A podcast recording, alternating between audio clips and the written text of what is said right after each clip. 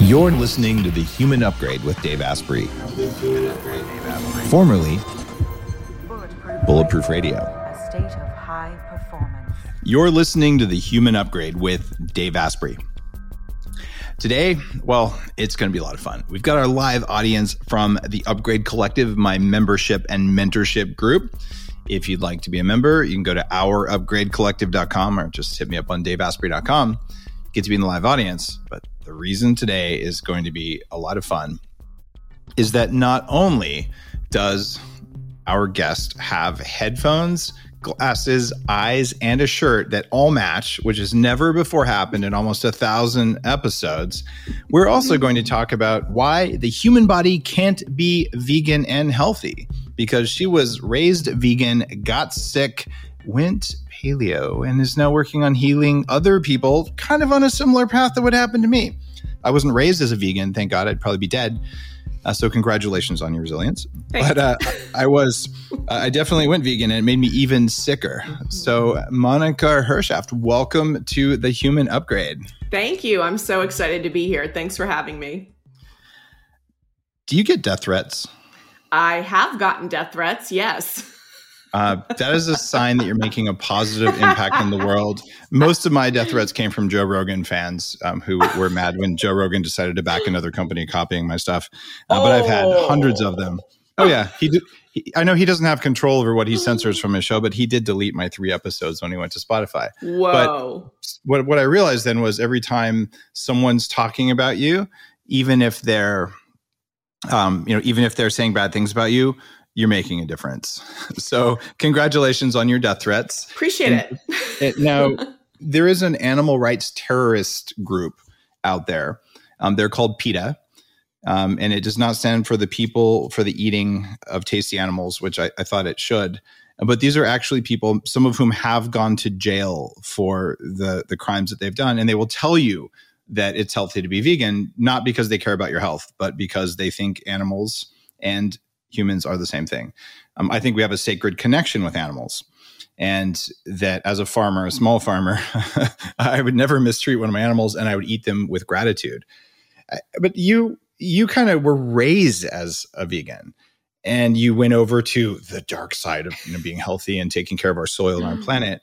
Um, what was it like uh, to have this this realization? Because you were conditioned from birth. Yes, it was it was um I just didn't know any different and I was being raised vegan at a time when people weren't vegan. That wasn't a thing yet. And uh, the real the, the animal rights movement kind of started in our living room. I mean, PETA was also started in our living room.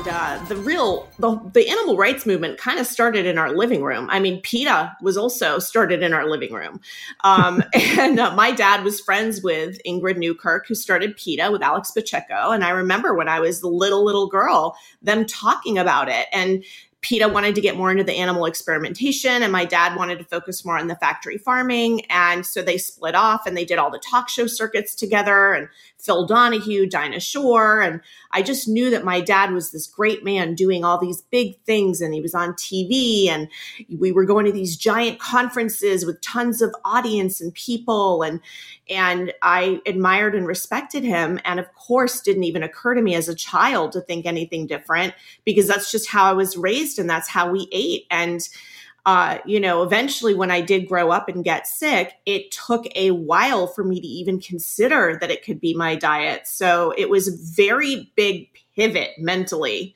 to make that leap. It, is your dad still around? Yes, he's actually, they just completed a documentary on his life in Eastern Europe. Um, they were going, they did a whole European tour just a few months ago that's coming out in film festivals uh, next year.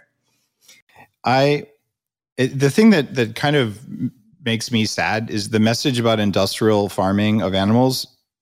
He's totally right.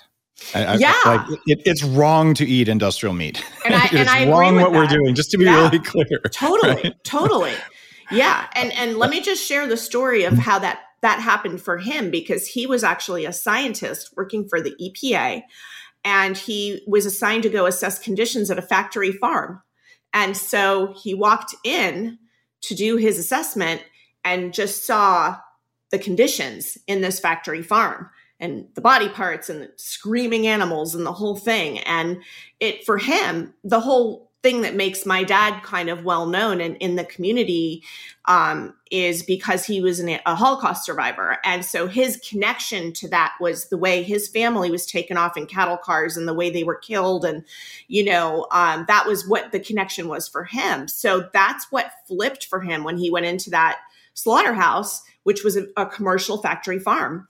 And and so there was no idea that there was anything other than that. And right. so and nobody knew about factory farms back in the 70s that wasn't public knowledge. So he made it his mission to make those conditions public knowledge and that's how it started.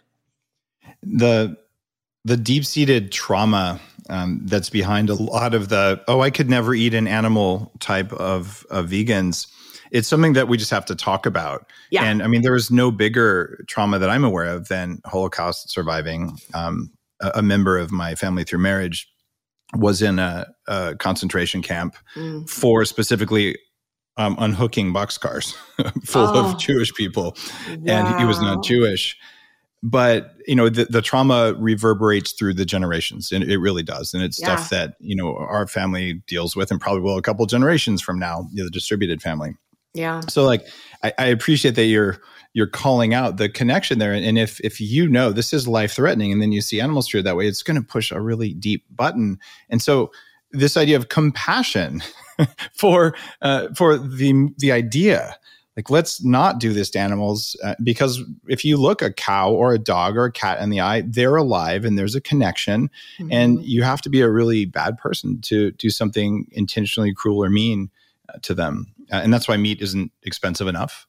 Um, and that's why distributed meat could be very affordable, but you, you can't do it the way we're doing it. So I, I just have to say, despite my terrorist thing, and I was at a university where they actually went to the houses, PETA members went to the houses of the researchers who were doing research on chicken eggs yeah. and, you know, threatened their children and lit fires in their labs. And, and this was terrorism yeah. and it went too far. But the core of it, let's be kind animals, there's more alignment between the modern paleo movement, especially grass fed, and PETA than anyone would ever think. Yeah. Um, but the idea to say being vegan is going to work for you, man, it's tough. So, what happened as a child? How like like what was you were eating? Tell me what you were eating. I'm, I'm guessing it was seitan not Satan, but you know the the gluten well, stuff. But all the yeah. weird vegan foods from the 70s. Is that what you were raised on, or yeah? um, yeah, I mean, I remember, and um, you know, we had family in Israel, so they had some interesting canned products that came from Israel that we were eating as well. But there was, um, and I just want to say, PETA's not the only group. There are a lot of groups like that that are doing terrorist activities. And that was one thing that did used to bother my dad a lot. Like he he really had a problem with that. He felt like it made the whole movement look bad. But there are multiple groups that behave in that manner. Um, and but to get back to uh, growing up in the 70s um, we really did a lot of that plain tofu. Like that was huge you know? Um, like those those blocks of white tofu with you know and you would just um, and uh, you know so i i mean I, I don't remember my mom cooking a lot but um you know i was kind of a latchkey child anyway. But you know it was a lot of those um you know just uh, veggies and tofu. And um, they did have veggie burgers back then. I don't even know what was in them. It was just pressed grains mostly I mean, there was it, there was a lot of wheat based. I, yeah. I, do feel like a lot of that vegan diet comes in wheat and soy are so predominant, so you get really high levels of wheat and soy in your diet, yeah, and, like crazy because it's just yeah. the protein. It, they it's like they throw away all the the fiber and stuff, and all that's left is just straight gluten. Yeah, and when you're um, growing up in the '70s and you're eating that much soy, and you're a female, and I mean I'm going to bring birth control into it because as a teenager in the you know late 70s early 80s the type of birth control that was used back then was horrendous. It was really really horrible hormones combined with eating soy all day every day. It's kind of a recipe for disaster for the thyroid so it trashed your thyroid uh, for sure. The whole endocrine system. Yeah. I had a lot of issues that I never recognized back then, but just emotional. And you just think, oh, she's a teenager. But, you know, there was a lot of, a lot of mood swings, depression for no reason. And, and um, you know outbursts and just didn't know what was wrong with me anxiety and um, you know but other than that i didn't really get sick. I never really had any health issues but i had this stuff brewing and it you know it cumulatively builds over the years like little layers until finally you hit that tipping point and then goosh it's over. And for me that happened at 34 wow.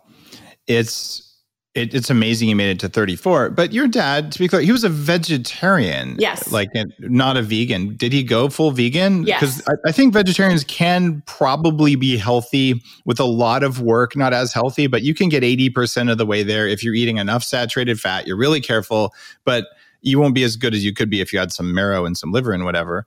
But um, did he cut over to just no you know no no honey and all that kind of really yeah really i mean stuff? hardcore there was a whole fight at my wedding about it because um i remember he was friends with casey Kasem back then i remember casey was invited to my wedding the. You know? yeah i mean they did well because casey Kasem was a huge animal rights activist so he used to donate a lot of money to my dad's organization and he would speak there and he was a sweet man i met him before he passed um, but anyway uh, he was a big part of the movement and um, but there was a whole thing with something to do because back then, um, when I got married, was when they still used film and cameras.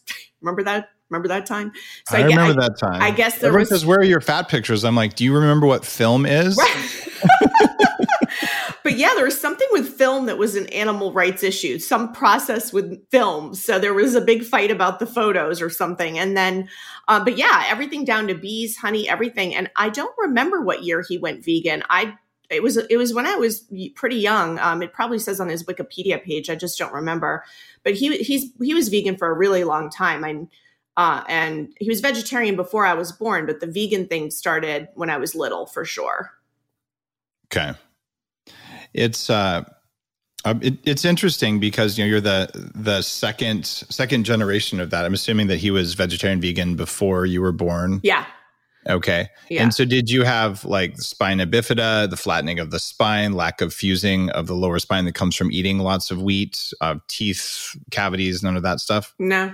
It, it's usually multi generational from what Weston A. Price and people would tell you. Yeah, I know. And Weston A. Price does talk a lot about that. Um, but uh, for one thing, my mom they're both Eastern European. So they grew up eating all of the traditional Eastern European diets, which are a lot of heavy in organ meat and a lot of that stuff, yeah. right? So, so they had a good base growing up, right?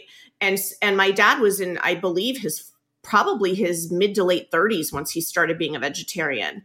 Um, so, and my mom, you know, she's the one that carried me. so, so, um, yeah, I mean, so technically I would consider myself first generation really because they didn't grow up that way. They they right. kind of started doing it later in life, like not even in their 20s. So um and I know my mom had me in her early 30s. So uh anyway, so but but as far as uh the kind of vegetarian and how healthy you can be, let me let me be clear here I we did grow up, and I remember this clearly. And you people from the '70s will enjoy the reference. We had Pepperidge Farm cake in the freezer. we had um, the Reese's peanut butter cups. We had um, pistachio ice cream. That was my dad's favorite before the vegan thing started. Um, and uh, and all of the foods that we had were processed, and everything. You know, that's when microwaves came out, and everyone, if you were cool, you had a microwave and you used it. and so if you're if you're 25 and listening to this um, there are things in your life where you got the first one of that that won't register for another 10 years but i remember getting my first microwave i remember getting my first huge. walkman yeah. They were huge. The first Walkman and my first MP3 player long before um, you could buy uh, an iPod or any of the other Apple things like that. And you look back, you go, wow, that was actually kind of a big deal. So yeah, the microwave was a big thing, and that ruins food anyway, whether it's vegan or not, right? And especially the early microwaves, they were horrible.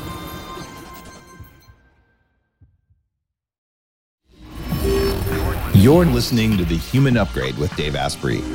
So, yeah, the microwave was a big thing, and that ruins food anyway, whether it's vegan or not, right? And especially the early microwaves, they were horrible. And uh, anyway, so all of our food you know, it wasn't like, oh, healthy vegetarian. Like eggs would be the only healthy thing that came out of being vegetarian. The rest of it, my dad, for as long as I can remember, he's been a sugar junkie. It's like the soy ice creams and all that kind of stuff once he did go vegan. So it's really, it's really not, he didn't do it for health reasons. As we know, he did it for ethical reasons. So he's never really been in it for the health. He's been it for, in it for making peace with the survivor guilt. I I actually can respect uh, respect that. It it's when the the people with an agenda conflate health benefits with something they're doing for another reason. Yeah, that strikes me as manipulative. And then there's a a dishonesty thing because. As I mentioned, I, I was a, we'll call me a, a, devout vegan, not for animal rights reasons, because I became convinced that that was it, just a raw vegan, just a regular vegan, all, all sorts of stuff um, as I was trying to lose the 100 pounds I had to lose. This was before I had to go bulletproof to restore my health, which got much worse after oh, a year plus on the vegan thing. But um, when we talk about deaths per calorie, it was a, a lama in Tibet, uh, like a Tibetan lama um, at a monastery. And I pointed at a yak skin on his prayer pole in the middle of the compound. And I said, You tell me no killing, yet that looks like you killed that yak, didn't you? And he laughed at me. They loved like spirited debate in Tibet, like it's a part of the culture. So it wasn't, I wasn't being offensive, but uh, he laughed and he said, One death feeds everyone. And I came back and I looked at the deaths per calorie from eating a pound of cow every day. And it turns out you're killing between 0.3 and 0.5 animals per year, including the entire life cycle, because it's on prairie that we didn't have to destroy the ecosystem on that prairie as long as the cows weren't too dense. Um, so, you know, there were no butterflies killed, no turtles, bunnies, rabbits got sliced up by tractors. Uh, it, it actually is far less than some of that tofu where ecosystem destruction happened for it. So I, I, feel highly ethical from an animal thing as long as no one tortured the animal before I ate it. And I don't eat industrial meat for that reason. Like I, I'll be vegan at a restaurant if they don't have grass fed. Yeah, that is the key. And that's what I talk about. And I did a talk at PaleoFX about this exact thing. When people say, How could you make this ethical choice? I said, Well, yeah, it's an ethical dilemma, right? But so, in order to make peace with it, I don't eat animal protein if it comes from a factory farmed source. I'm just not going to do it. If I'm at a restaurant and they don't have either wild caught fish or free range, you know, pasture raised, grass fed animal protein or whatever the case may be, then I will skip it. I just, it, if you're getting it from a paleocentric farm where they have humane kills, it's a whole different story. And not only that, but that exact same piece of steak that's factory farmed will actually make you sick and be bad for your health and hurt you. Whereas the opposite, the uh, humane raised, paleocentric raised animal protein will actually heal you and repair your body. So it's a no brainer. It it is a no brainer, and if you're really into environmental and animal rights things, have you ever looked at how much plastic waste comes out of a hospital? No. Well, you do not want to be in a hospital if you're an environmentalist. Everything is single use, wrapped in double plastic for everything. Wow. So if you're saying, oh, my vegan lifestyle, which makes you sick, let's be really clear. It actually does. Um, it is going to result in a lot more visits to healthcare facilities, which are also going to be environmentally destructive. And if you're tired and anxious all the time and you're eating a bunch of whatever tofu to fuel that tiredness and anxiety, you're probably wasting all of your time on earth here. Well, I have to tell you a little secret. Um, and obviously, I'm not naming names, but I've had multiple people, multiple people reach out to me secretly that are vegans and they're not doing okay, but they don't want people to know that they reached out to me and they ask me if I can help them. So that's a thing. It happens all the time. I, I someone I'm not going to name her, but who's a guest on the show was a vegan with a big vegan community, and I got her on Bulletproof Coffee, and it was like when you see that that happened that first time, it's it's like this sense of relaxation comes through. Another time, the the fiance of a friend is very high in the supplement industry. He had told his fiance, who was pregnant, that she had to be vegan and I, said, This is nonsense. And I walked both of them over to a restaurant that had grass fed meat. I pulled out a stick of grass fed butter and I put a huge hunk of butter on the steak. And yes, I carry grass fed butter in my little man purse sometimes. And, uh, and, and then she ate like a prisoner. And, and she put her hand around it and she just wolfed it down and made the sound like oomph, oomph, oomph. and I remember my friend looked at me and he goes, Dave, I think she likes you more right now than me. Um, because the the the core need to nourish another life in there. This is nourishing food. And I can tell you, you don't get that same response from a vegan pizza. It, it just doesn't work like that, or a salad or kale or any of that stuff. It simply doesn't give you the power to make another life uh, at your maximum ability. So that that sense of lack creates the anxiety. And that's what I felt when I, especially after probably about two to three months of being vegan. And what you describe, the flightiness, the ungroundedness, and you see this quite a lot. All the jokes about angry vegans. Well, there's a little bit of a truth in that. By the way, angry fasting people and angry keto people who overdo those, it's a very similar mindset. So, not to you know just pick on vegans, but the ungroundedness that happens from that, it's a real thing. And in fact, I got a text right before the show from uh, a friend um, who has been vegan for decades and um, had her first piece of bacon over New Year's and is feeling better. so, like, who would have thought? Um, it's uh, uh, it, it's one of those things where we have the drive, and something in us stops us from acknowledging the desire for that because there's a voice in your head that says, "Oh, that's wrong," or "It's going to make me fat," or "It's bad," or something. Your voice came from your parents. Where do you think you know kind of vegans who just pop up out of nowhere who's who weren't trained that way? Where are they getting the voice that says you know if i if i eat meat somehow x is wrong? Oh well that's easy. I mean organizations like my dad's and like these other animal rights organizations are are disseminating information in order to try to get people to go vegan because they want to save as many animals as possible. So they're going into the schools, they're going into social media, they're they're disseminating marketing um, doing demonstrations whatever they can to get the word out. And i understand that because that's the passion behind it. That's that's how i feel about what i'm doing with my work you know? So so that's where it's coming from. It's coming from you know and especially the the younger kids that they're hitting um you know because a lot of the little kids don't have that um mindset of like, oh, I'm eating something that used to be alive. And so there's a shock when there's a child, you know, and they have that realization. So I've seen it. I mean, I've, uh, over the years, just in all of the different conferences that I've attended, you know, over the years. Um, and that's what those conferences are for. They have these conferences, you know, where they disseminate information and they have like you know, if you look at PaleoFX and how many vendors they have there, it's, I don't know, 30 or 40, 50 vendors, maybe, who knows? There's so many. It's like a giant. That's how it is at these conferences as well. There's like every possible different organization you can think of that has a booth. And then there's plenaries and talks, multiple talks going on for days and days and days and days.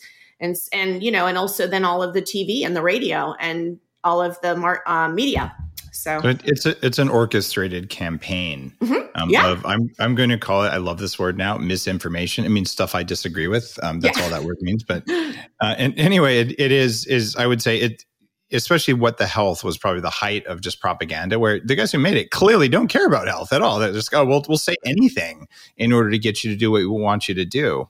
Yeah. Um, I have another little story about this. So one of the the raw vegan, um, real famous guys is um, my friend David Avocado Wolfe. Oh yeah, I know who he is. right, and uh, he's got a big following online, and um, I, he and I and, and all vegans really, and I we have way more in common than you'd think. Uh, where uh, if you're interested in health, yes, interested in preserving the environment, yes, interested in reducing cruelty to animals, yes. Now, the path to do it, I'll argue I'm killing less animals than a vegan with what I'm recommending, but okay, there's debate there. So he asked me to speak at his conference, and I said, All right, guys, I'm a lacto ovo beefo porco vegetarian. I hope that's okay.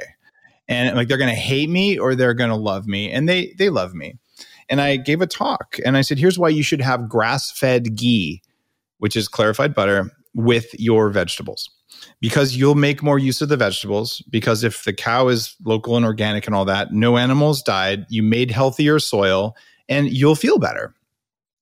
And two things happened. One, I came back the next year to present, and I took a poll, and two thirds of the audience was doing uh, ghee. So they were no longer technically vegan. And David also started selling ghee because it actually worked and it's in alignment with the principles. Even if you're an animal rights person, well, don't do industrial milk. That stuff is terrible for you.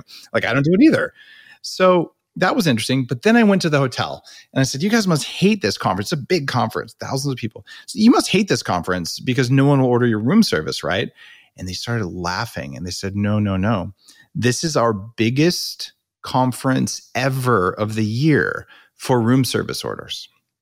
I said, What do you mean? He said, Oh, everyone just orders chicken and all the other normal food up in the rooms and they eat all the vegan stuff down here. And literally the highest revenue. So there's a lot of people who want to be vegan because they believe something, but their body won't let them. Just like trying to quit smoking, like you just naturally reach for the cigarette, your body will naturally reach for the healthiest foods. And those healthiest foods contain animals. Um, and then the question is, how do we make it so it was healthy animals, not unhealthy? So I, I thought it, it was funny. And, and this isn't hypocrisy. Some of the guys from the Upgrade Collective are saying that this is a fundamental mismatch. If you tell yourself a story and the story is not reality based, you're going to to go ahead and try and do this and then you're going to fail and you're going to feel guilty about it, but you're still going to do the things that make you alive. Also, breatharians. I've I've heard from two different people who have been very close with so-called breatharians. They're so convinced that they can live on just air that they oh, don't yeah. know I've that they're met, eating I've Snickers bars. There's yeah. like a Snickers yeah. bar wrapper in there, but they don't know they ate it because the body will take over and make you do something, including order room service if you've just been too vegan for too long. That's just how it works. Yeah. now let, us get back to what happened when you were in your 30s. Yeah, uh, because you lasted a long time, especially having grown up like this. Mm-hmm. Did you had, I'm assuming, PMS and hormone issues and anxiety issues? You mentioned before you were 34, right? Yeah, I mean, um, well, and I was on the pill, so well, you know. Okay, that would do it all by itself, almost, right? yeah. Um, and uh, but but just to explain what happened in my situation and what was so astonishing to me when I did get sick because I I'd never heard of holistic in my life. I didn't even know what that was. Uh, so I just would go to the doctor if there was a problem, but I never had any illness issues prior to this. And so what triggered this was um, I, I, was an actor back then, and a lot of my friends were doing this big trendy detox program in LA. And I was like, oh, I'm going to do that. And I got violently sick really fast on this detox program. And um, I started having severe symptoms right off the bat and kept waiting for them to pass because, oh, this is a detox reaction. But it was getting scary and uh, i had i stopped sleeping i was sleeping maybe two hours a night my heart palpitations um, really severe anxiety, and uh, I couldn't eat solid food without pain. And so uh, they were giving us a lot of supplements on this detox program. And uh, they kept sending me to the doctor to get checked out. And the doctors kept telling me nothing was wrong with me. So I had a weird, this is where your higher self knows, right?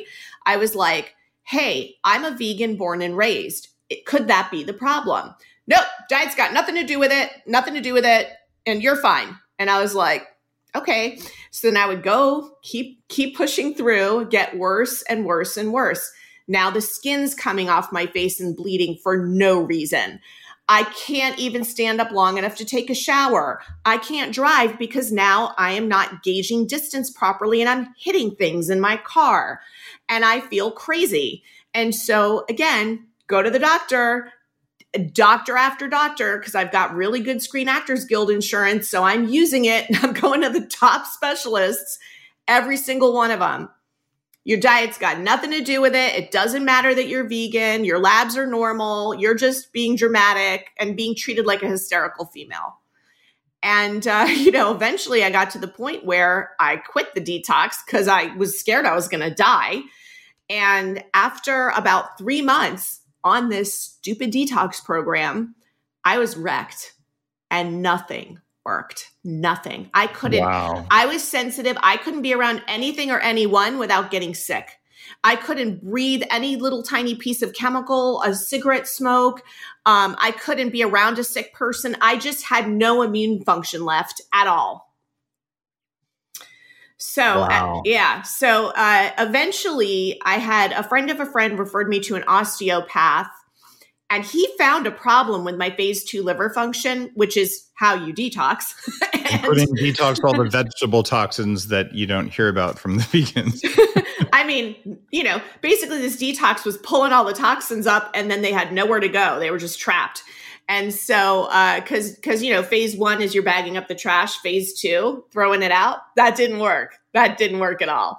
So basically, um, uh, I went to the my first holistic person, and um, they had me on a ton of herbs and all kind. They were doing all kinds of stuff. They were using that zapper machine on me and oh, the needle, like zapper. That yes! was way eighties. I, yeah, I made one of those myself. Didn't work, but didn't do shit. Just kept getting sicker and sicker. And yeah, and my whole life was revolving around it at this point. I had to quit acting. I couldn't even come out of my trailer. I remember I was on a Sprint commercial shooting 10 10 second spots for football season. I shot one spot, went into my trailer, never came out. I could not physically get up again. And that was the end of it for me. And I knew I was in trouble. So once I found out that phase two liver function wasn't working properly and I couldn't detox, there was no solution to fix it. So um, eventually, after years and years and trying different people, and every single time my higher self knew, and I would go, born and raised vegan. Is that a problem? Everyone was like, nope, nope. I finally get to this one person and they were like, yeah, I actually can't heal you if you're going to stay vegan and I don't want to waste your time and money. Now, my dad was there because at that oh. point, at that point, I couldn't take care of myself anymore. I couldn't even do laundry. So he had flown out to like help me and drive me to appointments and stuff to try to figure it out. In the beginning, no one believed me. And now at this point, I was far enough gone. I, I'd lost so much weight, I couldn't even fit into a size zero. It, you know, at first, everyone in Hollywood's like, you look great. And then, it, then, then it gets to the point where it's not good anymore. And uh, so basically, um, my dad was there, so I couldn't say anything in front of him. But I was like, if you tell me to drink my own pee, I'll do it. If you, if it gives me my life back, I don't care, whatever it takes. Are you serious that no one ever told you to do that? Swear to God. I've so, had people tell me to do that. I tried it once. I'm like, that is not good. That is also how they survived in the Holocaust, FYI. But anyway, uh, that's another story. But uh, yeah, so basically, um, we get back to the house, and I literally took my cell phone and went into the bathroom and snuck into the shower and got on the phone. And I was like, hey, it's Monica Hershaft. I'll eat the meat. Tell me what to do. Oh my gosh, you were really desperate, like as close to death as you could get.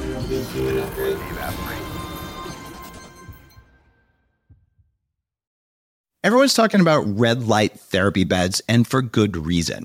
There's a company called ARRC LED that's building an entirely new class of LED devices. ARRC LED beds integrate proprietary scanning technology and frequency protocols to shape the delivery of six different wavelengths in dose optimized photobiomodulation. Yes, that's a lot of words. What it is, though, is that photobiomodulation improves the underlying energetics of the cells in your body. And those changes can benefit nearly every tissue and organ and system in your body. You change your cells and you change your life. For more information, visit arrcled.com. You're listening to The Human Upgrade with Dave Asprey. And I was like, hey, it's Monica Hershaft. I'll eat the meat. Tell me what to do. oh my gosh. You were really desperate, like as close to death as you could get. Yeah. Um, wow. I, I have seen so many very unhealthy people in the same thing, but I, but I, I believe this works. I, I call it the vegan trap where when you first go vegan, which you didn't have to experience because you were always vegan, but you actually feel better than eating the crappy industrial animal junk food diet. So then after six weeks, you know it works. And then when you start getting teeth that crack and you start losing bone density and you're anxious all the time and you can't focus and you're forgetting words and you're getting sick all the time and you have thyroid problems and autoimmunity. I'm just telling my story real fast. all those things you go, well, it's because I'm not mm-hmm. vegan enough. Like maybe I, I heated up to 119 degrees, not 117 yeah. degrees. And you start doing these weird behaviors because you know it works. And, and it's that cognitive dissonance when finally you're just desperate going, this is just not okay what could let me let me phrase it real real perfectly here. What could someone have told you when you were 16 years old that would have gotten through to you and said, eat some meat already to help you avoid all the pain that you went through? Uh, nothing, because um, I mean, in my situation, it would yeah. it would have been I had no health issues, so there was be no impetus to make me do that. I'd never and been sick a day in my life at 16. I, I was not only was I super healthy, I was a dancer. I had danced at the Kennedy Center. I was like very athletic. I was, you know, there's nothing you could have told me. And I also try telling any 16 year old anything. like, that is- that, that's a fair point. Okay, let, let, let, uh, I'm actually going to really own that. I've got a, a 14 and a 12 year old. So, so let, let's go up to maybe when you were 20 or 24. Um, it, is there something? Is was what people in the Upgrade Collective here on the chat, and and also what I want to do is how do you get through to someone who is choosing a vegan lifestyle either for animals or for health where it's not doing either one of those what do you say what's the magic incantation to get them to just go oh my god i'm going to reconsider my lens on reality that's a good question but i don't think that i'm a typical representative because of the fact that my dad started the movement this was in ode to our family who had been murdered in the Holocaust and all of the people that he watched get tortured and killed and as he was growing up. Um, and so I wasn't going against an idea. I was going against my family, you right. know, and my legacy and why my dad survived the Holocaust it's it's not like it, it, was. It doesn't get bigger than that, right? yeah. maybe, maybe it, oh, and you went against God too, right? well, there, there is no God in this family. No, my well, dad's an atheist. There isn't a higher level that you can go other than this. You want to start getting religious, right? So, well, tell me what happened when, when you first sat down and said, "Dad, I, I I've been eating meat so I could survive." Well, how did that go down? So I lied for a year because I wanted to be sure it was going to work and um, in the beginning, he was living with me. So I was sneaking wow. out and I was sneaking out and like getting like, you know, in the beginning, I, I didn't eat red meat at all. I just started with eggs and fish. And literally, like, I remember my very first time eating it, like eating, and I'm like crying, and then I'm eating, I'm crying. And it was just like this whole emotional saga but I was also like, hey, if it doesn't work, he never has to know. And then no, nothing lost, right? Like, you know, I tried. Yeah. But if it did work, I was like, he saw how bad this was. He saw how bad this was. And if I look so much better, how can he deny that? So uh, he left because I started doing better, but he didn't know, obviously, that I was sneaking out and eating animal protein. Wow. And uh, I had like friends helping me. They would keep stuff at their house, you know. Oh and oh, uh, oh no, it was a whole like setup. Like it was a whole system. a movie about this.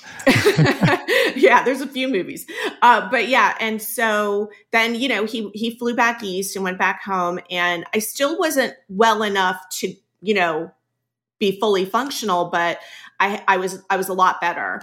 And um and so as I started getting better and better and better, uh I, you know, after about a year, and at this point, I had already gone to Florida, started getting training because I was well enough to use my brain again. I still was having problems with solid food, but things were improving. Um, it wasn't until like about a year later that I went to see this guy in Malibu he was like $500 for every 15 minutes. He was really expensive. and, and back then that was even more money than it is now. And, um, and he was the one who was like, you're not going to get any better unless you eat red meat. It's not going to happen. And I was like, I want to eat the red meat. But I was like, I don't know if we can curse on here, so I just stopped myself. mm-hmm. I was I was like, screw it. I basically you know, really looked into what happens with the pasture raised organic animals to make peace with it and everything. And I always had to get stuff that was already cooked. And so basically, I noticed a huge difference when I started eating red meat. gigantic, like huge, night and day. Not, I mean, whoa. Mm-hmm. And um, yeah. and then at that point, I was like, oh, I'm never stopping. I'm never stopping this. I'm never stopping. And so in the beginning, when I first told him, my dad's kind of a stoic dude anyway. He's not like a reactive human, which Holocaust kind of survivors are kind of annoying. They're an unusual breed. Yeah, they, have seen so much. I, I respect that. He just does. So he's he, not he reactive. Yeah, yeah. So right. so he basically, you know, kind of gave me a blank stare and was like, um, "Okay, so how long are you going to be doing this?" And I was like, no, no, this is I. I'm not stopping. um, I, I don't want to get sick again. I lost 10 years of my life, you guys, 10 years. Like, it wasn't like, oh, I had a rough year. No, a decade. Baby making years, wiped, in bed, not okay, wanting to die every day, thinking I was dying. And, um, you know, I said, look, you, I, and I, I said exactly what we just said. I said, do you remember how bad it was? Do you remember how much I was suffering? Nothing I tried. I tried to get, and he also knows I tried as a vegan. I tried everything as a vegan mm-hmm. to get my health back. I went to every, I mean, he was paying for a lot of it because I couldn't work. So literally, I tried every doctor, every specialist. I flew places and got specialists. I went to every holistic person. Like anything someone suggested I would try. I literally was like throwing spaghetti at the ceiling. And um, I said the I literally started to get better as soon as I started eating animal protein and it keeps getting better and better and I don't want that to ever stop. And um so in the beginning I don't believe that he I think it took him time to like process it. And and then he asked me to lie to people because mm. I, I mm-hmm. think he was embarrassed, you know. But I was I was starting to become a practitioner, so that's when social media was starting. Facebook was starting. Um, there was no Instagram yet, and I was promoting it. And I also wasn't because in my training for my certification, we were trained that we can't heal vegans or vegetarians. That was part of the training. We use supplements that have animal glandulars in it. It, it I, works. I literally was like, I can't lie. It's like I yeah. this is how I'm making a living now. Do you want to support me for the rest of my life? Because this is what I'm doing. you know? Wow. Yeah. So uh so that got tricky. And then eventually it took about a year. It took about a year. So it was a year that I didn't tell him, and then it took about a year for him to like accept it. I mean, for some people, it would have been like, maybe back in the 90s coming out gay to your family right so like it, yeah it's it's on that level i mean and, and, people are terrified of of coming out gay but i think in your family it it probably was worse to come out as as a meat eater i, I mean the pressure yeah. there there was so def- are you guys okay now? I, I mean, yeah. do you do you sit down at dinner and you're eating some beef jerky and he's eating some tofu and and and there's yeah things are things are healthy. Yeah, I I because, congratulations. That's thank cool. you, thanks. But I I had I had to be willing to lose the relationship to stand up for what my my my truth was. Do you know what I mean? And it's like I was like I can't be promoting to other people and healing other people and then be a liar. Like that's not I can't. And so um uh, I remember when we did go out to eat one time and I had ahead of time, I didn't do it just at the restaurant, but I said, look, if we're going to have a relationship and if you want me in your life, you're going to have to get okay with this because I can't be a vegan and be okay. There's no way around that. So if you're going to prioritize that over my life, that's your choice. But otherwise, wow. you're, you're, I'm going to be eating animal protein at every single meal because I believe that that's how I can keep my life and my health. And I don't believe that I should skip it at any meal. So if you're going to be places with me, you're going to have to get okay with that. You don't have to pay for it, but, but I will order it. And if otherwise, just don't eat with me. I'm not going to not wow. do that. So, yeah. Okay. So then, where did you learn clean boundaries like that? Because uh, did you do a whole bunch of like work with a therapist along the way, or was this just part of your Because th- that is a seriously powerful move, and it's very hard to have that conversation with your parents for anyone.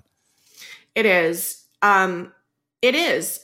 I don't know. I don't know where it came from. I I had a really weird childhood. Um, I think I got left alone a lot because my dad was building this animal rights movement, and and you know I just kind of like I don't know. I just became an adult really fast.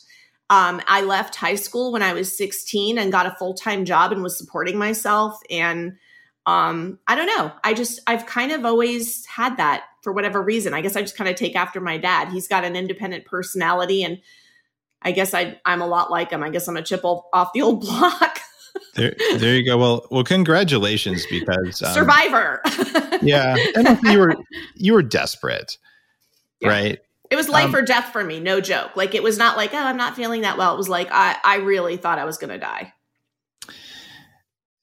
In your experience uh, working with people who are recovering from a, a, vegan diet, it seems like, and in mine too, it, it seems like there are some people who would die if they weren't carnivore. In fact, I don't think carnivore is a great lifestyle for almost anyone. Just that, I think you need some fiber to feed good gut bacteria, and you should cycle and all that stuff that I've talked about a lot. But um, Diane, who's here in the Upgrade Collective, is saying like, yes, I eat some animal protein, but if I eat it more than a couple times a week, I get sick, and if I eat too many eggs, I don't feel good. So it, it's like some animal protein, but still largely plant based. And how much of this is individual versus how much of this is like population wide? Like, are there actually people who thrive as vegans? I don't multiple, think you're going to like my answer, but this is just based on my experience in training and in, you know, working with a lot of patients over 15 years. Um, if if that's the truth and and i it's i just had this conversation yesterday weirdly with one of my patients whose wife describes exactly what diane just said um, but if if you can't eat meat more than that and it's the right kind of meat like it's pasture raised organic free range blah blah blah blah blah you know pasture raised organic eggs then something is in my opinion, off in your system that needs to be like corrected. a liver or a pancreas, a detox pathway, or or it's not working. Well, or and part of this is what we practice in, in the work I do is if your nervous system is switched, neurogenic switching or blocked, to it could be an overgrowth of fungus, it could be overgrowth of bacteria, it could be viral, especially nowadays with all the shedding. I'm not going to get into that here. Um, or if it's um, you know, uh, or parasites that are uh, that are overwhelming the nervous system, or it could be metals or chemicals, and that nervous system gets reversed, which is the parasympathetic and sympathetic. It's the neurogenic switching. Then your body's not working right and it's not able to assimilate the food you're taking in properly and use it efficiently, which means that your HCl, your hydrochloric acid's been inhibited from being produced properly. And that's why I have never had one person come into me, and I've had a lot of people come in and say exactly what she just said. And I got all of them eating animal three times a day with no problem at all. And they do amazing. Mm-hmm. And step one would be betaine HCl, which increases stomach acid so you can absorb that stuff. And step two is probably protease and lipase digestive enzymes, I'm guessing. well, I would also say that it depends on the body because, um, like, for example, I'll use, I use standard process for those types of things. And there's a lot of great supplements out there that just is the yeah. one I'm trained in. But we can't give betaine HCl to everyone. And I've noticed that the older people, like 40 and up around, it's not a, a hard and fast rule, but people in their 40s and up usually do better with the betaine. The younger ones usually need Zypan, which is not just straight HCl, but it has some other stuff in it. Um, and uh, which is interesting because um, our bodies are producing different levels as we get to different ages. But that being said, if you're having that problem and the HCl is not the issue and your neurogenic switching is being caused by an overgrowth of one of these pathogens or too much toxicity, in that case, the HCl can actually make it worse. Interesting. I haven't come across that too much, but I'm not trained in in um, in your uh, your school there, uh, which is uh, which is interesting. I don't know a lot about. I know about sympathetic and parasympathetic, but talk to me about neurogenic switching a little bit. Walk yeah. me through what that is. Uh, kind of just give me the mini lesson on it. Yeah, no problem. Um, and and let me also just say that um, this is I also am attracting people that have chronic mystery illnesses because of my story. So that's yeah. why I Me get too. a lot of those cases. But um, but basically, uh, and we do the muscle testing, um, the applied kinesiology. So um, so I'm going to give you a brief little description of what we call the five layers to illness, which is just some a pattern I've noticed in every single person's body. So you know, all illness, and we all I'm sure agree with this. I'm sure Dave, you agree with this too. All illness starts with inflammation. Duh. So usually the initial layer, the bottom layer of inflammation is toxicity, whether it's you know, you can even get it in utero from your mother because people go, well, how come babies? How come little kids? Hello, uterus. So, yep. you know, and how many vaccines did you get the second you were born nowadays compared to in the 60s, right? So it's just a different story, right? We have a very aggressive schedule now um, for for that, for sure. 74 doses now, and there were six when I was growing up. So yeah. anyway, that's another. It, it's illegal for vac- it's illegal for vaccines to ever do anything that's not perfect, so we can't talk about that. It's okay. correct. Yes, we're not talking about that. So anyway, the bottom layer is toxicity that's causing inflammation that's disrupting the immune function a little. It's sort of in the way, right? But if that goes unaddressed, it's like the drops in a bucket and it cumulatively is building up. that suppression keeps getting unaddressed. It starts to impinge on your body's ability to make the digestive enzymes and hydrochloric acids you need. So now the body is not using the nutrients properly. Now that starts to get exacerbated, and that's the second layer, right? So now when that happens, now you're not using your nutrients properly. Now you're getting food allergies or sensitivities. Yep. And so when that happens, you start to have a harder time. You get into what we call an allergic state, which allergies are basically an inflamed immune response, right? That happened to me. The the raw vegan thing really gave me serious food allergies Yeah. I did not have before that. Yes, yes. So we call that the allergic state, and that's we look at the vagus nerve, and so like if if uh, when in the muscle testing when we push on the vagus nerve and that goes weak, that's allergic state, right?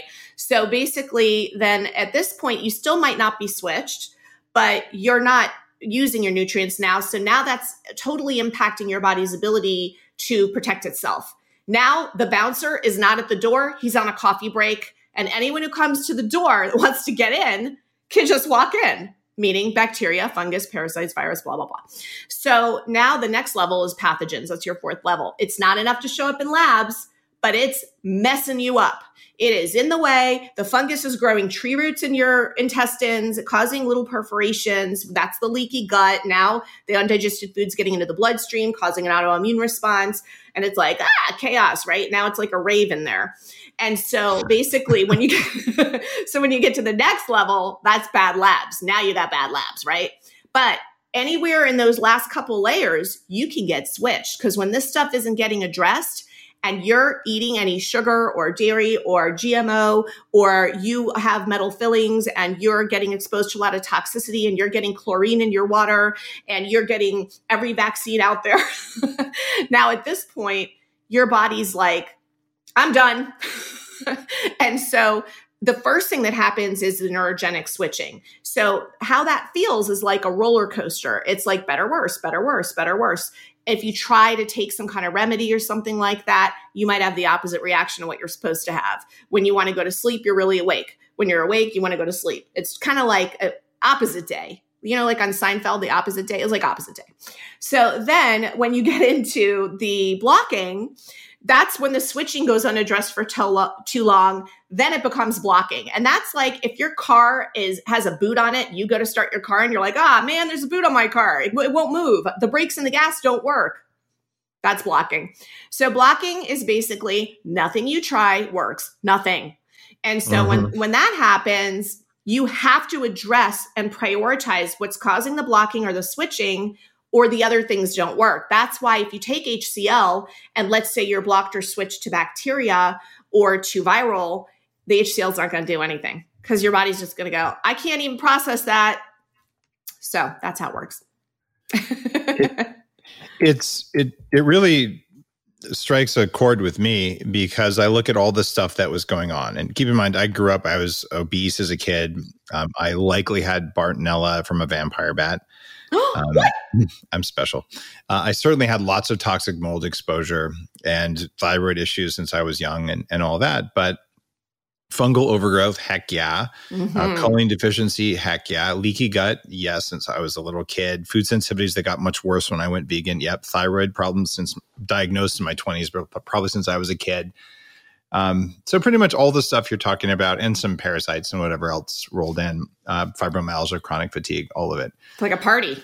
Oh yeah, but is this a classical presentation for someone who'd show up as one of your patients? Yep. Yeah, and and why did I why did I try a vegan diet? Because I heard that it was going to make me healthier, and I was Mhm. desperate. And I Mhm. would say that the the vegan propaganda around it being healthy preys on desperate people. Yes. And I was a desperate person. And when it didn't work, and I noticed that it wasn't working, I said, I'm going to actually go deep. And that's when I started doing all the research that led to the whole bulletproof diet thing, which is a little different than than paleo um, because of the intermittent fasting and the cyclical nature of it and, and things like that. And a very big focus on detox pathways and charcoal and glutathione and all those things that that are tool sets that you use. But you say something that I haven't heard anyone say before why do all vegans have candida problems? Oh. um, well, uh, it's interesting too because I want to point out that candida is the precursor to cancer. Yeah, there's that. And that's actually documented in lots of studies. Yeah, yeah. I mean, and it's not just in this. I mean, there's that Italian oncologist who ended up going to jail for treating it like a fungus, but he helped a lot of people. Um, but uh, so basically, aside from the fact that so many vegetarians use wheat and soy as a base, uh, which does feed fungus uh, and also uh, throws off your thyroid function, your mineral absorption, and all of those things, and your hormones. And so that's all contributory to the imbalance, right? Because imbalance is what causes the body to not work right. But you're also looking at a zinc and copper imbalance when you're a vegetarian or vegan.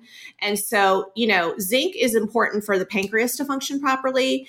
And so if you've got this zinc copper imbalance, that affects your pancreatic enzyme production. And copper is, I was just getting into a whole debate on social media about this yesterday with someone, but basically, copper and fungus, it's like they're dancing partners. They're like they they do this. That extracellular, that extracellular copper outside of cells, not copper. Yeah, yeah, yeah, yeah. The exactly, exactly. Yeah, yeah, yeah, yeah, yeah. And there, and that's what's tricky is some metals. There's the helpful metals, and there's the toxic version, right? And right. so, and so, copper um, acts almost like a conduit. So it's like it's almost like oh, the fungus wants to like chelate the metal, but also like it uses the metal. I just did a quote on this yesterday. It's so funny, but the fungus uses the metal to thwart the attack from the immune system. So like if the immune system's trying to like handle the fungus, the copper helps the fungus avoid it.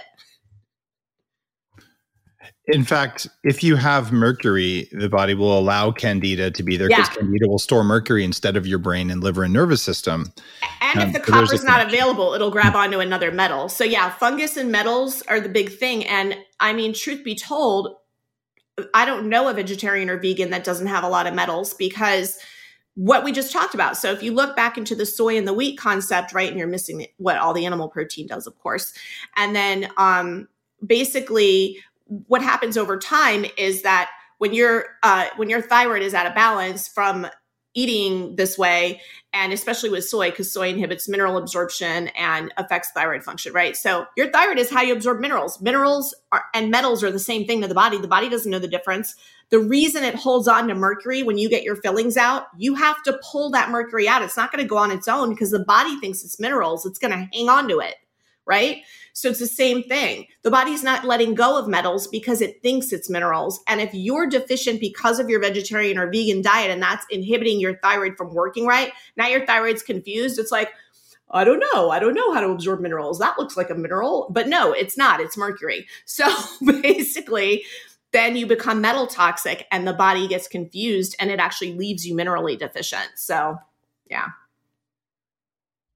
I had massive issues with candida for years, and I have not had Me issues too. with it for years since going down the the stuff that I teach.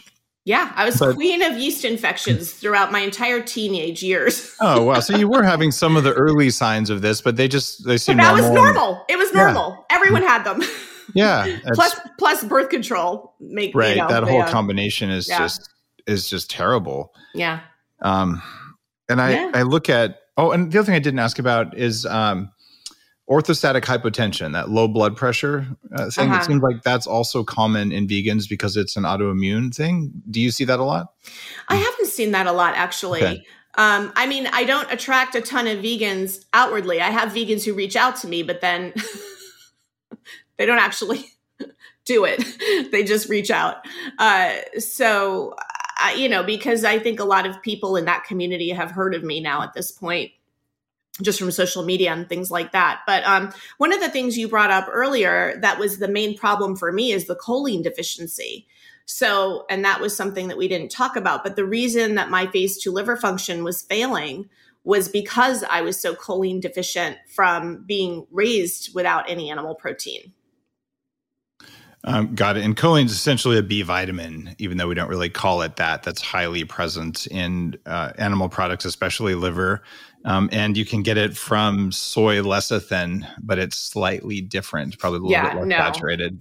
Actually, it's okay. funny you mentioned that because the supplements they had us on for that detox program, they had us on high levels of soy lecithin. because yep. they were giving us a lot of niacin. And what I didn't know, and what I'm the one who figured it out, none of the doctors I went to, none of the practitioners, I just used Google and I found out that if you do high levels of niacin, it makes you more choline deficient. And I was like, wait a minute, doesn't choline come from meat and eggs? and I was like, I'm probably already choline deficient. And that's how I figured out how I got sick because I was doing this detox program on a choline deficient body. So choline is how your body does, it's not the only way, but but choline is part of the phase two liver function, right? So it, it helps the gallbladder, it helps with breaking down fats. And so, and it's also your nervous system, like the heart palpitations, not sleeping. As soon as I started taking high levels of choline, I started sleeping through the night for the first time in 10 years. Wow. And yeah. when you say you were taking choline, um, when I formulate cognitive enhancement supplements as well as detox things, um, there's a group of people who use alpha GPC. That's the stuff you'd find in like Alpha Brain or something like that. I'm I'm not a fan of that because of what it does to cell membranes. Uh, there's also CDP choline, which I am a fan of because it raises acetylcholine levels, which is a neurotransmitter. But then there's choline that's used in cell membranes and in the liver itself and you can take straight choline or phosphatidylcholine. And you can take as a liquid or as a capsule. So which of those or which, which of those do you like or not like as ways of raising choline in the body i don't have any knowledge outside of standard process because that's what i was on from my training and then that's okay. what and I standard process is the brand just for listeners yeah. it's, a, it's a physician brand i think heritage in the 1970s known for really high quality uh, formulated stuff using uh, really traditional things, but it's a trustworthy brand, I'd say. Okay. Yeah, I mean, I think they're the only supplement company that's been around since 1928. Yep. Um, so um, there, there's some really cool stuff like uh, I think a ursolic acid formula. There's some things you can only get from standard process, but you have to yeah. order for a doctor, as far as I understand. Uh, yeah, that's true, and I carry them. Uh, but yeah, at Royal Lee used to work with Weston A. Price, and Royal Lee started Standard Process, and he used to be a dentist, and him and Weston A. Price did a lot of stuff together. They were buds. So um, that's why I love a lot of the Weston A. Price stuff. And uh, in fact, uh, they have a really good article on the China study myth as far as the vegetarian vegan thing goes. It's really cool to check out on their website. The the China study is such a such a bad book. And I read it was one of the reasons that I, I went vegan. And you realize yeah. just if you do basic thinking in the first chapter, they're saying, here's why all animal protein is bad because a highly processed milk protein extract of casein increases cancer. Therefore, all protein increases cancer. And it's just not even logically coherent. Like, oh, because spider venom or mung bean extract, both of them can kill you. Therefore, all protein kills you. Like, it's just at that point, people should put the book down and the rest of it is suspect. Uh, but man, it, it's it's very well written to convince you to do something, but it does throw out a lot of info. So there are listeners here who still think, but the China study, it's just been so thoroughly. I don't use this word lightly. In fact, I almost never do. I'm going to say debunked because when you yeah. debunk something, it means the person who wrote it knows it was bunk right? And maybe the guy thought it wasn't bunk um, who wrote it, but I would just say it, it's it's provably wrong. Yeah, I mean, the article that they have on the myth of the China study on Weston A. Price's website literally goes through and just breaks down this is false for this reason, and here's the reason this is false. Here's like it just goes through and breaks the whole thing up. Um, good, um, and that's on you said the standard process site or Weston A. Price. Oh, Weston A. Price. Okay. Yeah, and for or, or Price Pottenger. Yeah. Okay, for, for listeners who are unfamiliar with that, and and it might be someone who's new and I've written about these guys in my fertility book in 2011, in the Bulletproof Diet in 2014. It's all, all these things. But Price and Pottenger were dentist anthropologists who traveled around, noticed changes in, in teeth and skeletons in people who started eating cooked food and started eating processed food. And then um, the uh, Weston A. Price Foundation has been promoting the benefits of regenerative agriculture and grass fed animals with science going back more than 50 years. And so I, I would consider them the original pioneers in the difference in how you treat animals and how it ends up making us and our soil change. So you're going back to the roots of the movement, and our elders usually know stuff we haven't figured out yet. So I kudos to you for for giving any of that the time of day given the way you were raised, right? And no one can blame you for that, but it just it takes a certain amount of courage. Thank you. Um, are you familiar with the Pottenger's Cats video? Uh, absolutely. Um, That's a big one. like, why don't you tell uh, tell listeners uh, about that? Because it's it's incredibly convincing if you want to be a raw vegan, because then everything should be raw. But um, yeah. I was a raw a raw omnivore. I ate raw meat for a while when I stopped being a raw vegan to get healthy. Wow, wow, yeah. I actually had um, that video um, on my YouTube for a while. I had the the heart the DVD copy of it that I had bought from I think they still sell it on westonaprice.org, but it's a really fascinating video and when you start to watch it it almost feels like a joke video because the music and the opening it reminds you of like if any of you are old enough probably but when you used to see videos in school when you were in class and they would put that educational video up and with all that it's like very uh weird in the beginning. You have to get through that beginning part. And basically, they were doing um, uh, adrenalectomies on these. There were a bunch of stray cats around, basically, and he was doing. Um, I don't even remember exactly what he was working on as far as an experiment goes, but he these cats would come and he would feed them scraps, and um, and so he was doing experiments, and um, I think he was doing adrenalectomies, and he was trying to get them to survive without these adrenal glands and I don't remember all the details around that beginning part, but basically, in a nutshell, they, he started working with these cats long term and he divided them into groups. And so he was feeding some of the cats were getting raw, real food, and some of the cats were getting processed food. There were three different groups. Do you remember, Dave? There was raw, there was processed, and then there was something else where I think it was just straight up junk food uh, there were, but there were three different. One was grain free or something like that. One was like cooked meat and milk, and the other one was raw meat and milk, and the other one was I think one one was really bad. And they found yeah. this was crazy. They found the ones that were in the really bad group became crazy. Like yeah. they started attacking each other and trying to kill each other. Their kittens were born with skull deformities and and messed up teeth. That's what you were talking about with the teeth that made me think of it. Yeah. They were they were having weird sexual aberrations and doing weird sexual stuff to each other. They, like they were cats. Like you should never trust cats anyway. But you know, yeah, yeah. But it was just this group, right? And so, but anyway, so and then they started finding that the cats that would survive the adrenalectomies were the ones that were eating the raw, real food. Um, and they and they would survive the adrenalectomies, whereas the other ones would die pretty quickly. And so that's kind of it in a nutshell. I'm kind of probably I'm probably well, screwing it, it that up. Interesting but, that the yeah. three populations of cats, the ones that ate the cooked meat and milk, yeah, would get they would still get fleas and they would have parasites and yeah. and they would go nuts. Like they that. would like go crazy. Yeah. They were like throwing themselves against the gate and everything. It was like right. whole thing. Yeah. And the healthy ones that ate the raw stuff were um, abundantly healthy, and the fleas just didn't want to eat them. They would go to the weak ones. And I yeah. see the same thing in my my garden because I'm on an organic farm with pigs and sheep and cows and chickens and all that. And in the in the garden, I'll plant uh, uh what is it? uh, fava beans, which are just not very good food for humans. The yeah. aphids love that stuff, and it attracts the aphids so it doesn't get on the good stuff. Like, yeah. like they, they, want the weakest plants. I, I swear. but you just said something really important, though, and I want to I want to bring that up because, like, I okay, so I used to have this dog, and she never got fleas because I had her on this program, and she was on the supplements, and I kept her body balanced, and she had long hair and never got fleas. And um, but what you said that's important is parasites, right? You talked about the aphids. People are built to repel parasites. And if you're eating the way you're supposed to eat, you will repel them because you're a mammal. You're going to get exposed to parasites all the time. They don't stop at the border. They don't go, oh, it's United States, no parasites allowed. No, no, no. They're everywhere. When you go to a restaurant, when you are intimate with another human, when you pet your animals at home and love on them, you're being exposed to parasites all the time. And whether or not your body takes them on and decides to host them is based on how you eat and the condition of your body. And I literally can get exposed to anything now, and my body will just reject it. And that's true of exactly what you just said. It's like the parasites are attracted to a certain state or condition of the body. Yeah, they're, they're looking for deficiencies and weakness so they can they can move in.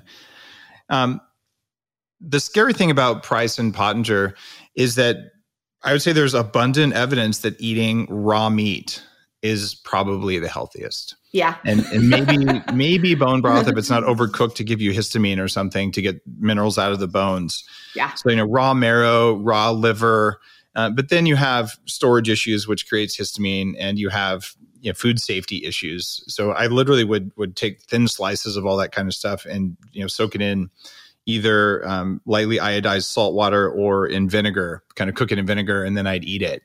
Uh, when I was getting healthy and recovering from being a raw vegan, unfortunately, I put on top of a salad with kale in it because I didn't know what I was doing. Um, so that, that was long ago uh, before I came up with these principles. But I, I do find that properly cooked meat seems to work fine, but if you char it and deep fry it, it creates a huge problem. Uh, and so it, you, you have to do it right, whether you're charring your Brussels sprouts or your meat, it's bad. Talk to me about cooking methods and what you found when you started eating meat. Was there a difference? Because uh, you don't even know how to cook meat if you've been a vegan, like you burn it to death. I still don't cook it. I don't know how to cook you it wrong, or, you just go to no, no, no, no. I just I just get meal delivery companies that do. You know, I really I'm single. I don't have time to be cooking.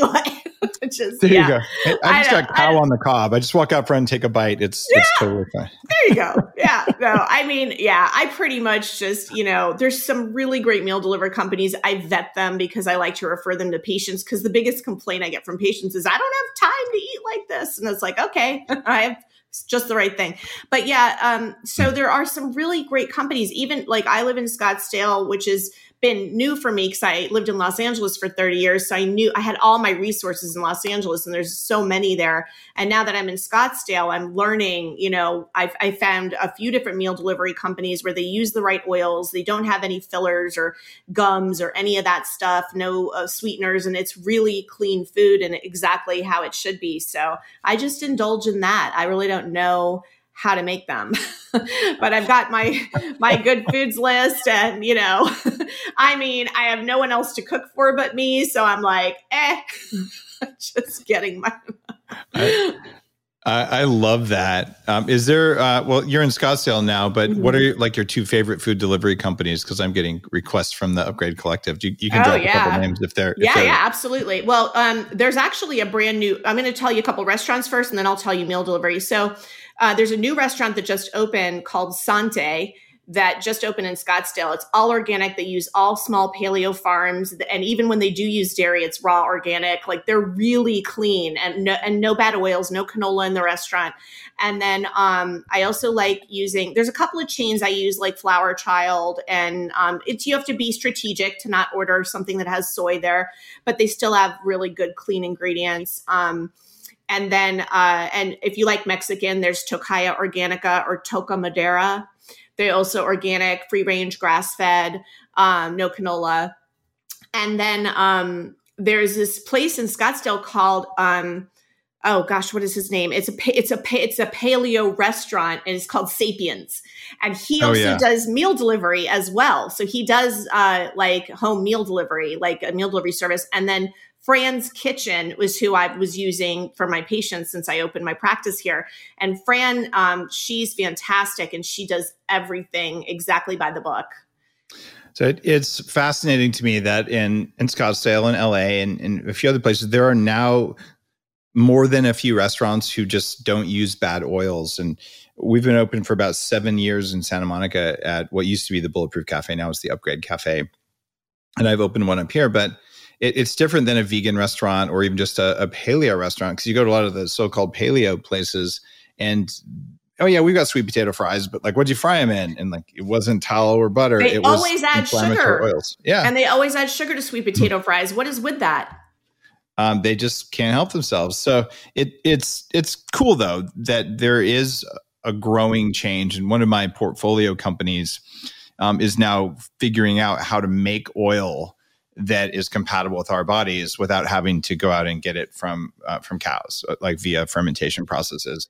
And i think that's going to be a game changer because i think if you can get a lower price for a healthier oil then we can get you know, the big chains doing this. And shifting oils would just change everything even if people are still not going to eat anywhere near as well as you do or i do and both of us, frankly, we've both been pretty sick, so we're more strict. Yeah. Oh, speaking of, this is an interesting point. I don't know if you heard about this since you guys were based in Santa Monica, but this was a really big scandal a couple of years back. It was right before COVID.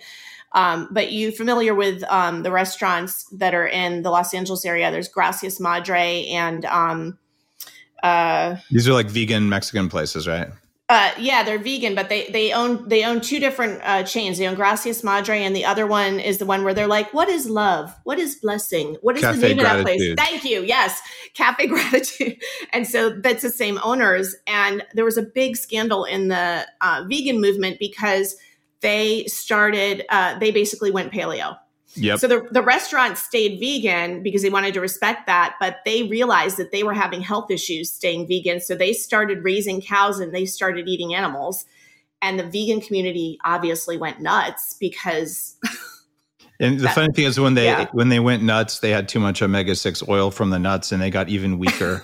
so I, I, I'm just telling you guys, in another 50, 60 years, there will not be a vegan community because they have a hard time reproducing, and because they have a hard time showing up in the world the way they want to. And, and Well- that's not that's not to, to make fun of anyone or anything like like we can do better as a species. It has to be compatible. I don't care what your belief systems are.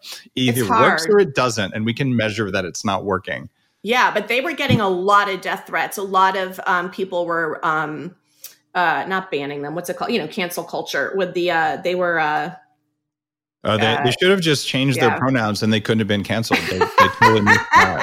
So That, that's my Yeah. strategy. If anyone tries to cancel me, I'm immediately just becoming, you know.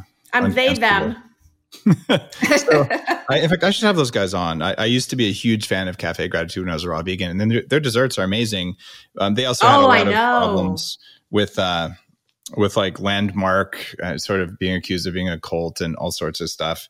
So it's it's funny if you're listening to this show and, and you're kind of new to the health movement. There's a long history that goes back decades for how things got to be the way they are. And because I started working with people three times my age in my 20s, sometimes I get the stories and, and you realize, oh my God, that, that really did go back to 1928. And this, you know, this really did happen. And even what you're hearing from your father, that there's a heartfelt desire to not put animals in concentration camp like conditions. And you know what? He's totally right. Right. The the end decision of that, I don't support very obviously, but the idea behind it, but to understand how a movement starts and how it percolates for ages. And you look at cornflakes and all that stuff to reduce testosterone and and things like that. What is that really the origin of graham crackers was to make guys masturbate less? Actually, it was. What? You, do you know about that? Okay. How could you not know this? I thought I'd be I have to talk about this. Tell me. Okay. So you've got Dr. Kellogg and Dr. Graham way back in was it 19 early 1900s and they decided that male sexual desire was the root of all evil.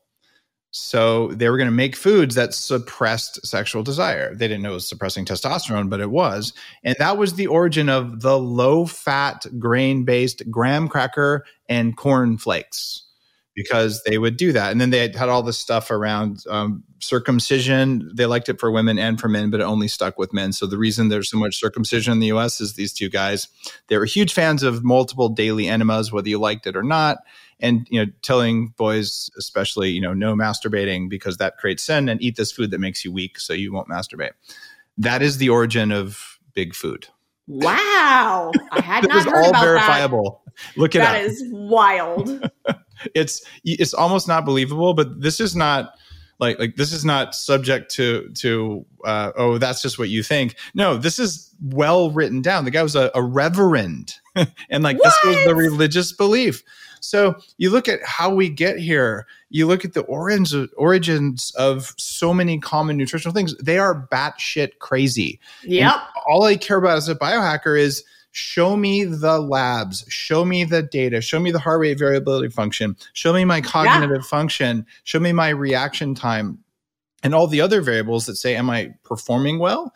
Am I feeling well? Am I aging well? And I'm going to do what makes those numbers change. And I don't care if people like it or not because it either works or it doesn't. And you just have to remove dogma. And there's paleo dogma, uh, Mhm. which is which is pretty wrong at this point. You can only have so much almond flour before your kidneys hate you, right? Mhm. And you can remove vegan dogma, you can remove fasting dogma, but does it work and does it work for you? And what Mhm. you're doing in your practice is finding people where it really didn't work. They followed the dogma uh, until it, it really caused them problems, and then you're figuring out the layers and the root causes, and then peeling them off and getting people back to normal the way you and I had to do. So kudos to you. It, it's it's really Thank cool, you. Monica, that you're doing that. Thanks. I really appreciate that. I mean, I just have to say, based on what you're communicating here as well, is we are all in agreement that the factory farming is not the way to go. It's not good for anything. It's not good for your body. It's not good for the animals. Even the people that work there have issues with being abusive in their families because they're so Yeah. abusive at work. There's the stories of what they do to the animals with the pitchforks and they throw them and they stab them and they do all these horrific abuse to these animals laying in their own filth open wounds miserable in the dark squished together in the All ammonia true. it's all has to stop. So if we all stop eating it, then they can't make it anymore. So let's just stop tomorrow. And we need to support these paleocentric farms where the animals are, like you're saying, Dave, like outside in the sun, in the grass, enjoying life, humane kills, not in a state of terror you know, w- the way things are supposed to be in that hierarchy. And that's w- how we're going to get our health back, period. So if you're listening to this and you're vegan uh, or uh, sort of thinking about things, the only path forward where animals survive and animals are treated well and we have enough topsoil, we have 60 years left at the current rate, is to have animals all over the place shitting everywhere. And that means we give them a good life while they're doing it. We give them a place to shit, and then we eat them when they get old.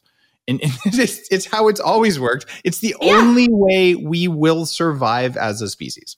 Otherwise, yeah. humans will put make ourselves extinct, and Mother Nature will make some other weird octopus with claws to take over the next intelligent niche a million years from now. That's how it works. I mean, right? stop shooting them up with hormones. Stop shooting them up with antibiotics. Just stop. Just leave it. Just stop. Yep. Uh, the antibiotics in animals, nope, especially just as a preventative. So there's so many things going on. And the answer is you go to a restaurant, is it grass fed? You look and they say, oh, we don't have anything grass fed. You go, great, I'm not eating the steak. And then yeah. you, oh, I'll have some veggies and some rice. And do you have any real butter back there? Yeah, if we all do that, then they will start providing it. So let's let's start a movement, people um, it's uh, it's how it is, and same thing goes for your pet food, right? You got to feed your animals yep. the right stuff. So I'm we're we're so aligned, and, and, I'm hoping when vegans hear this, like we are on the same team. I want yeah. you to be healthier than me. Unfortunately, you can't do that with what you're eating, and you're killing more animals than I am. So let's join forces. Let's eat ethical meat that is treated well. You'll kill less animals, you'll have more energy, and then you can go out and make the world a better place the same way we want to do. So it's yeah. like 90% aligned. Um, and I, I, really hope that lands with people because it's uh, it, it's really where I'm coming from, and I can tell us where you're coming from. Um, yes. And, and just you know, before we end the show, I am just really impressed at the amount of courage that it, it took mm. for you to say, I'm going to tell my parents that I'm doing the most horrible thing that I could ever do. And yeah. not only to do it, but then to be able to maintain a healthy relationship with your parents after that. That's probably one of the hardest things that I can imagine you've done and, and to go out there and just you know be who you are and, and survive so kudos thank you i really appreciate that your website is monicahershaft.com, M O N I C A, and then hershaft.com. And you also have treatthesource.com. Yeah. And you're in Scottsdale where you practice. And guys, you should follow her on social media as well. What are you mostly on Instagram? Is that your top thing? Yeah, mostly Instagram. Yeah. It's under Monica underscore Hershaft underscore health. Uh, the username, I think, is treat the source. But we're going to start producing these events now, these micro events locally in different cities. And, um, you know, to match people with practitioners that can help them, that can help them with the nutrition, with the supplements, and help them get their health back on track deal with the blocking and switching. And just because too many people are just running around sick without any answers or solutions. So, you know, All right. come, into, come into a city near you. you know what you're talking about because you lived it. And mm-hmm. uh, you've got what 13,000 followers. So guys, go to it's Monica Hershaft Health or just I searched for uh, treat treat the, the source. and I found you right away. Um, you should have more people following you. You make good content as well. Thank and, you. And just want you guys to know there are people out there who really believe and they change their mind and they get healthier. And I was one of those. You're one of those. And if you're listening to this, you might be one of those. You don't do everything I say. Don't do everything Monica says. Just do what works and do yeah. what also has a follow on effect on the environment that's good for you. Everything we've said today fulfills those three things, but measure it and, and try it out. Thank yeah. you again. Thank you so much. Great to see you. You're listening to The Human Upgrade with Dave Asprey.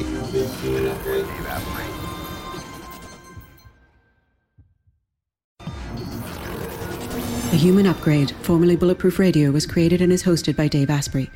The information contained in this podcast is provided for informational purposes only and is not intended for the purposes of diagnosing, treating, curing, or preventing any disease. Before using any products referenced on the podcast, consult with your healthcare provider, carefully read all labels, and heed all directions and cautions that accompany the products. Information found or received through the podcast should not be used in place of a consultation or advice from a healthcare provider. If you suspect you have a medical problem or should you have any healthcare questions, please promptly call or see your healthcare provider. This podcast, including Dave Asprey and the producers, disclaim responsibility for any possible adverse effects from the use of information contained herein. Opinions of guests are their own, and this podcast does not endorse or accept responsibility for statements made by guests. This podcast does not make any representations or warranties about guest qualifications or credibility. This podcast may contain paid endorsements and advertisements for products or services. Individuals on this podcast may have a direct or indirect financial interest in products or services referred to herein. This podcast is owned by Bulletproof Media.